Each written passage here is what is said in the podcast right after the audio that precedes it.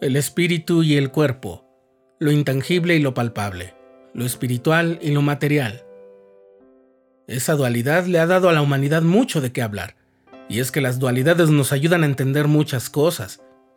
Los miembros de la Iglesia de Jesucristo de los Santos de los últimos días solemos llamar a esas dualidades opuestos u oposición, y es verdad, muchas de las cosas que hay en la vida son dualidades de cosas que se oponen unas a otras pero en esta ocasión, al hablar del espíritu y el cuerpo, no es exactamente así.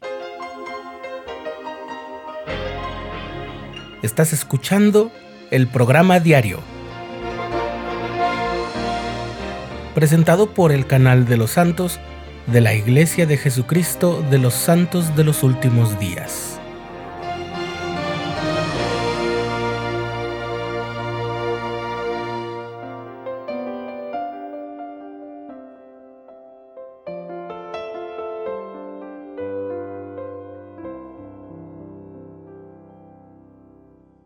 En una de las paredes del Palacio Apostólico, uno de los edificios históricos más importantes de la Ciudad del Vaticano, está pintada la que para muchos es la obra más destacada del pintor renacentista Rafael Sanzio, la Escuela de Atenas, que condensa en una sola y grande escena el desarrollo de la filosofía y el conocimiento científico durante la antigua Grecia.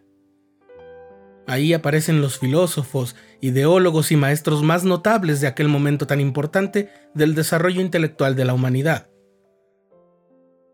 Pero en el centro de la pintura aparece representada la que ha sido la discusión fundamental de la epistemología, es decir, del estudio de la facultad de la humanidad para obtener conocimiento y llegar a la verdad de las cosas.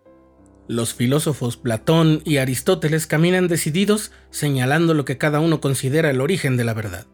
Mientras un Platón entrado en años señala con un aplomo hacia el cielo, indicando que las ideas de las cosas han existido desde antes de que se las vea en la realidad material, Aristóteles, algo más joven y enérgico, señala con su mano hacia la Tierra para ilustrar que nuestro contacto con la realidad material es el primer y único modo de acceder a la verdad. Quizás te suene como algo sin mucha importancia, o una cosa que solamente ves en la escuela, pero esta discusión entre el idealismo y el materialismo ha sido el tablero de ajedrez de pensadores, filósofos, teólogos, matemáticos, científicos, físicos y muchas mentes a lo largo de la historia. Quizás de esa dualidad de opuestos deriva nuestra tendencia a entender lo material y lo espiritual como aspectos que se excluyen entre sí. Incluso a veces escuchamos en nuestras reuniones y actividades en la iglesia que debemos mantener el equilibrio o separar lo espiritual de lo material, o lo temporal, que es otra forma de llamar a lo material, como si fueran dos fuerzas que tiran hacia dos lados opuestos. En la sección 29 de Doctrina y Convenios, el Señor le reveló al profeta José Smith verdades de un enorme valor acerca de esto. Por el poder de mi espíritu las he creado. Sí, todas las cosas, tanto espirituales como temporales, primero espirituales, enseguida temporales, que es el principio de mi obra, y además primero temporales y enseguida espirituales, que es el fin de mi obra. Esto puede sonar algo confuso, pero luego habla de la naturaleza de sus mandamientos y quedan las cosas muy claras. Ningún mandamiento temporal di, porque mis mandamientos son espirituales, no son naturales ni temporales, ni tampoco son carnales ni sensuales. Unos meses después, mientras traducía por inspiración el libro de Génesis y por revelación iba restaurando el relato de la creación verdades que se habían perdido, el profeta José Smith aprendió lo siguiente que antes había sido revelado al profeta Moisés.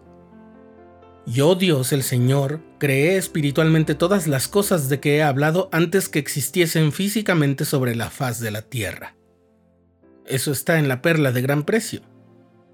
Como ves, aquella dualidad es solo una forma en la que el Señor, que sabe, conoce y comprende todas las cosas, nos ayuda a entender la verdad. El siguiente es un comentario hecho por dos estudiosos de la doctrina y la historia de la Iglesia que aparece en un manual de Instituto de Religión a propósito de este pasaje en el que el Señor revela que para Él todos los mandamientos son espirituales. Para el Señor todo es espiritual y temporal al mismo tiempo y en consecuencia las leyes que da son espirituales porque tienen que ver con seres espirituales.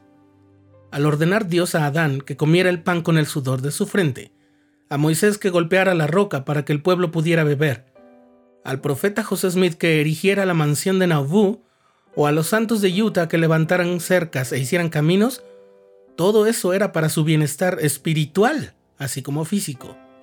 Hasta ahí el comentario.